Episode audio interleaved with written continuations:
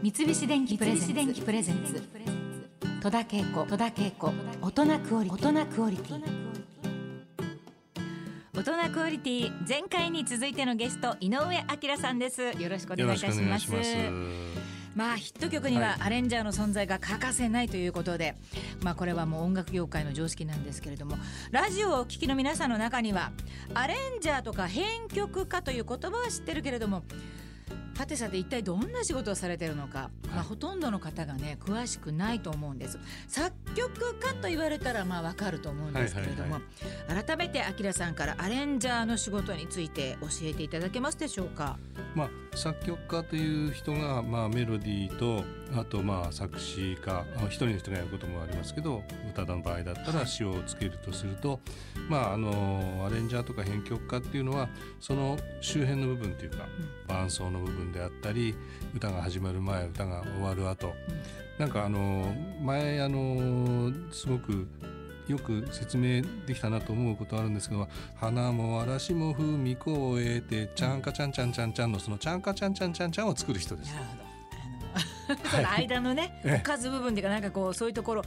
を作るってことですね、メロディーじゃないところの部分の音楽を全部作ってるってことですよね。そうですね。歌のメロディーじゃないところの音はもうアレンジャーが全部つけるということ、そのメロディーがどういうふうに、うん、えー、まあ生きるかとか、うん、あのどうなったらあの伝わりやすいかとかっていうことを、はい、まあ考えて、うん、作曲家と一緒に仕事をするんですけども、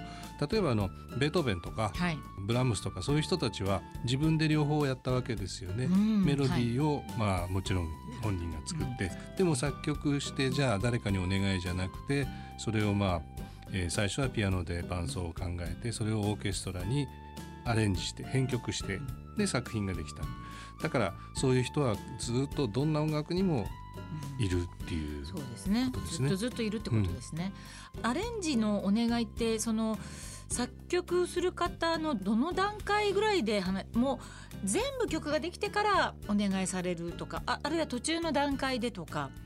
あいろいろありますね。えー、あのケースバイケースです。あの、えー、作家というかアーティストによっては本当にもうあのほとんど出来上がってるんじゃないかっていうくらい例えばそのバックのバンドのサウンドまで決まっているものが届くこともありますし、うんうん、メロディーだけのこともあります、うんうん、あの曲がまだできてないけれども一緒にやりましょうというような形のことも中にはありますし、あそうですか、えー、なんか昔の歌謡曲だとイントロがものすごい印象的で、もうみんなイントロから歌えるみたいなことあるんですけど、そういった要望も具体的にあったりするんでしょうか？ありましたねそれは。そ、えー、まあ、今は少しそれは薄れてるかもしれないと思いますけどもでもいまだにやっぱりどういう音が最初に聞こえてくるかっていうのは大事なので、うん、昔はあのラジオでかけにくいっていうので歌から始まるっていうのは通らなかったんですね。ほう今でも歌から始まるような曲っていっぱいあって、ね、あの、ね、周りのあの受け入れ方が幅が広くなってるんで平気なんですけど、うん、イントロが短すぎるとかけにくいとか、うん、あとあのエンディングが昔はあのフェードアウトって言ってこうだんだんだんだん小さくなって繰り返しの中で消えていくっていうのが多かったんですけどある時から、うん、えー、そういうのが少し減って、はあ、エンディングがちゃんとある方が普通になったりとか。やっぱりあの時代とともにそういうの変わってきてるんですね。ね。あのアレンジャーというあの存在が認められるようになったら、まあ、もうアキラさんたちの活躍があってのことだと思うんですけれどもアレンジャーの編曲の印税っていうものはあの昔からちゃんとそれはあったものなんでしょうか？いやえーとですねえー、日本ではほとんどなかったですね、えー、えー、で作業料という形でやっていることが多いと思います、えー今でもそうですけどね。そうですか。えー、そうなんですそうなんです。えっ、ー、とまあその辺はなんかいろいろなあのやり方があって、うんうん、アレンジだけ専業でやってるっていうじゃない人も増えているので、うん、あの作曲も、はい、それからプロデュースも含めて、えー、音楽の仕事をしているというような形になっていて。えー、アレンジャーが印税を、うん、取れるようになるっていうような流れにはあまり進まなかったんですね。そうなんですか。なんかちょっとそれは意外というかちょっと悔しいというか。ただ逆に言いますとそのアーティストがアレンジの部分も随分こう関わるようになってきた、はい、で、ね、昔と比べると変わってきているので、はいうんうん、その意味でその独立したアレンジャーっていう存在を確立するっていう意味合いがちょっと変わってきちゃってるんです、ね、そうですね昔の歌謡曲の方がまあもっとはっきりされていた、はい、かもしれないですよね。そうなんです。うん、あのまさにあの僕なんかもそうなんですけども、あの一応アレンジャーという説明になってますけども、今は本当アレンジしてない部分でのなんかコーディネーターとか、うん、アドバイザー的なこともいっぱいやってるし、えー、まああの曲作ったりも自分の作品も作ったりもしているので。そういう意味でのなんか音楽家っていう言葉の占める世界の広さが広がってるんですよね。ねどこでこう区切ってやってるのかっていうのはすごく難しいところではありますよね。そうですね。あきらさんはあのプロデューサーとしても、はい、あのお仕事多いんですけど、この音楽プロデューサーとなりますとお仕事の内容はどんな感じですか？えっとまあそのアレンジャーとしてかかるところとの、はい、一番の違いはやっぱり全体のあの管理的なことを、うん、まああの本当に演出家の仕事に近いのかなんでしょう。その例えばお金のことから、うん、それからスケジュールのことから、うん、あのいろいろな人選のこと全部をまあ責任持つっていうことで、ちょっとだけ立ち位置が違いますね。ただいいアレンジャーはやっぱりプロデュース感覚が必要なので、はい、そこにあんまり垣根ないんですね。なるほど。そのプロデューサーとして、はい、あるいはそのまあ本当にあのアレンジャーとしてそしてまあプレイご自身がプレイをするというか、えー、そのお仕事は自分の中ではこうきっちり分けられているわけではないですか。どんな感じでそのそれぞれのお仕事をされていらっしゃいます？いや全然分かれてないですね。うん、そうですか。えー、きっとあきらさんの中でこう全部がすごくこう大きなその音楽のバルーンの中に入っていて、えー、その中にも全部もう入ってるんですね。きっと。そうですね。これあれとかっていうことじゃなくて、えー、なんかもうでもだって逆に僕質問したいくらいです。なんかそのそういう意味ではだってすごいいろいろな顔をお持ちなわけで、うんうん、そうですね。えー、まあ私もよく本当によく言われることなんですけども、あの何もあのギアチェンジすることなく。えーあのやれているのは多分全部一つの大きな、あの女優という仕事として捉えて、女優の中のこう一部分としていろんなことを役としてやるみたいなイメージなのかな。ちょっとよくわからないけど。やっぱり例えば実際にお客さんがいるところで演じるのとマイクに向かって演じるのはすごく違うんじゃないかっていうふうにまあ素人目には思え。るんですけどそれはなんか僕はあの多分同じ感覚だと思いますけどスタジオで録音してるのと,、はい、えーと、30人の人が集まってるライブハウスで演奏するのと、うん、それから、まあ、あの福山君なんかだったりすると何万人というお客さんがいるところで演奏するのの、こっち側の差はあのあまりないです、ね、そうですね。あのもう本当にあの気持ちというか魂は変わらないので、うん、あのそれぞれの約束事はあるんですけれども、まあそこだけあのちゃんとクリアできるなんかスキルがあれば。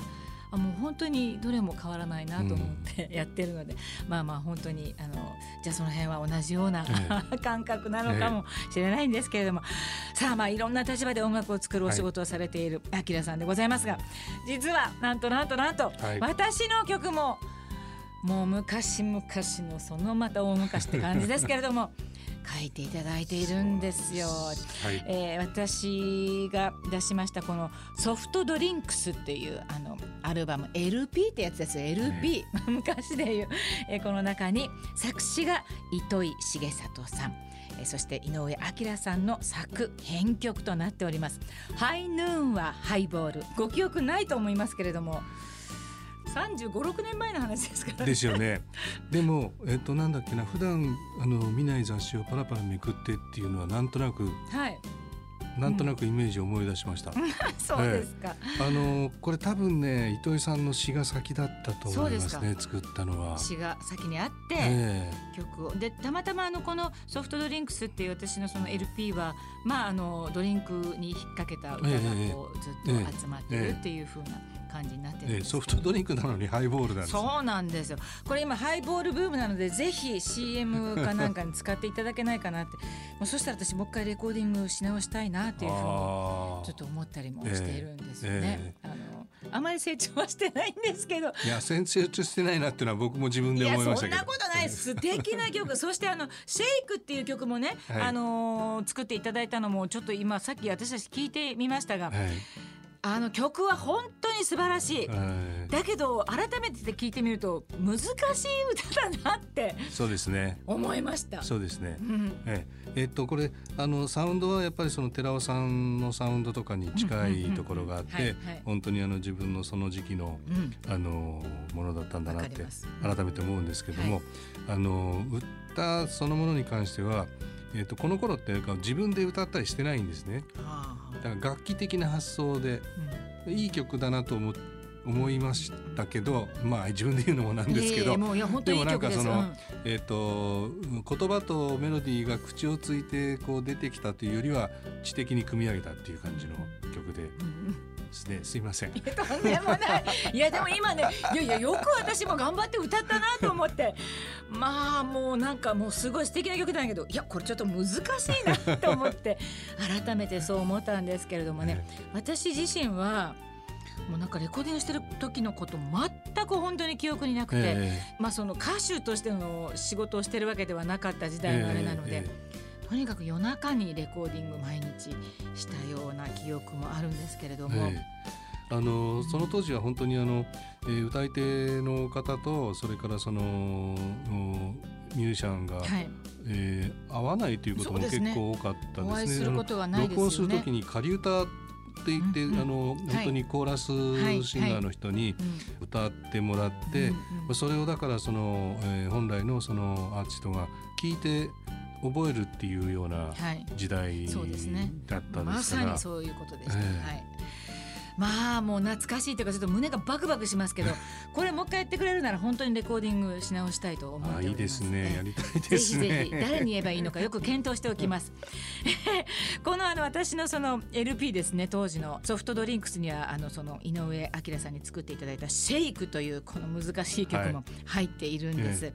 えー、まあ、この「ハイヌーンはハイボール」という曲の方は私の「パーフェクトベスト」というこんな CD が出てるんですね ちょっと私もよく知らないんだけど パーフェクトベストという CD の中にハイヌーンはハイボールも入っています。まあぜひ探してみてください。三菱電機プレゼンツ戸田恵子戸田恵子大人クオリティ。